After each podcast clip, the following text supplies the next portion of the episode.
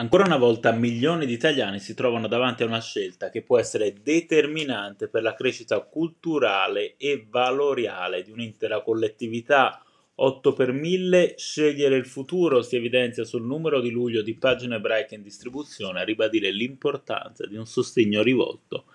a Lucei. Non siamo un'azienda che produce un prodotto, non siamo una fabbrica di bottoni, non vendiamo nulla. I servizi che offriamo, i progetti che portiamo avanti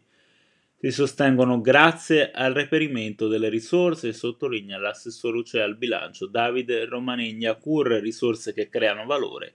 con un riverbero in tutta la società italiana. Nella parte alta del giornale anche il racconto di un'esperienza nelle scuole che, attuando le linee guida sull'antisemitismo presentate in autunno nella sede del Ministero dell'Istruzione, ha puntato a una sperimentazione didattica rivolta ai docenti come strumento per contrastare ogni forma di pregiudizio. L'intervista del mese a Maurizio Serra, diplomatico, storico e primo italiano a entrare nella prestigiosa Académie Française, su il posto che fu di Simone Weil. La sua Francia europeista e interclassista è quella in cui tutti noi speriamo, sottolinea Serra, una Francia che forse ora potrebbe anche imparare dal voto a essere un po' meno presenzialista nel senso degli spazi che vuole acquisire per sé è un po' più partecipativa. Per la quinta volta in tre anni e mezzo Israele si prepara a tornare al voto, la fragile ed eterogenea coalizione guidata da Naftali Bennett e Yair Lapid non ha retto e dopo un anno ha alzato bandiera bianca nelle pagine di Erez, un quadro su quel che sta accadendo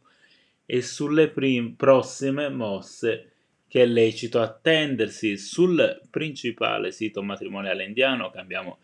radicalmente argomento, 3 milioni e mezzo di persone si sono registrate come ebrei un dato inverosimile ma che rivela comunque qualcosa. Lo svegliamo in orizzonti, mentre in economia, andando avanti nella lettura, si ragiona sul nuovo asse di collaborazione in materia di energia che vede anche Israele coinvolto. Alla realtà degli Talchim e gli italiani che vivono nello Stato ebraico è dedicato invece il dossier centrale, un mondo vivace ed eterogeneo che esploriamo in una prospettiva storica ricordando ad esempio figure fondanti come quella di Enzo Sereni, ma anche attraverso i progetti e le testimonianze di chi questa comunità continua a viverla ogni giorno, anche nel segno di un viaggio straordinario di cui ricorre in questi mesi il settantesimo anniversario del trasferimento di vari arredi sacri